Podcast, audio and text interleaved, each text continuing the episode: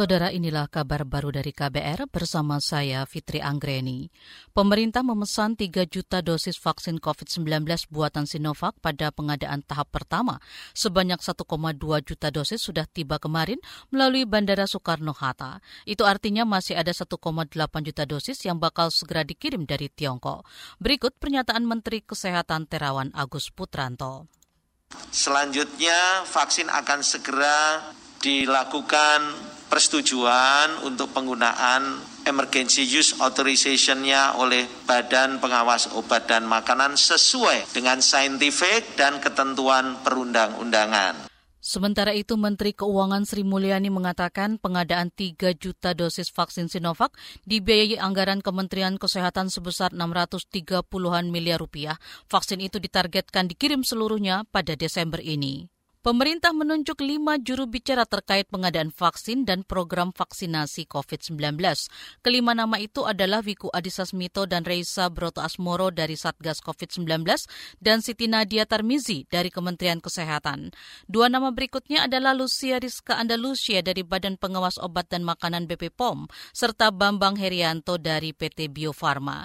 Menteri Komunikasi dan Informatika Joni G. Plate mengatakan penunjukan lima jubir dilakukan agar informasi vaksinasi ke publik tersampaikan akurat.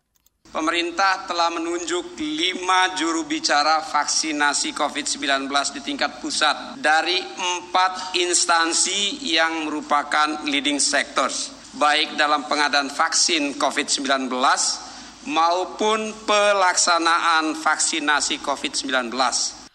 Menkominfo Joni G. Plate menambahkan Wiku bertugas menjelaskan aspek ilmiah vaksin COVID-19, sedangkan soal keamanan khasiat serta mutu vaksin akan disampaikan Lucia Rizka BPOM. Sementara itu Bambang Herianto dari Bio Farma bertugas menerangkan sisi logistik dan distribusi vaksin, sedangkan Reza Satgas COVID dan Siti Nadia dari Kemenkes bertugas menjelaskan tentang kebijakan vaksinasi. Presiden terpilih Amerika Serikat Joe Biden berencana mencalonkan Jaksa Agung California Javier Becerra sebagai Menteri Kesehatan.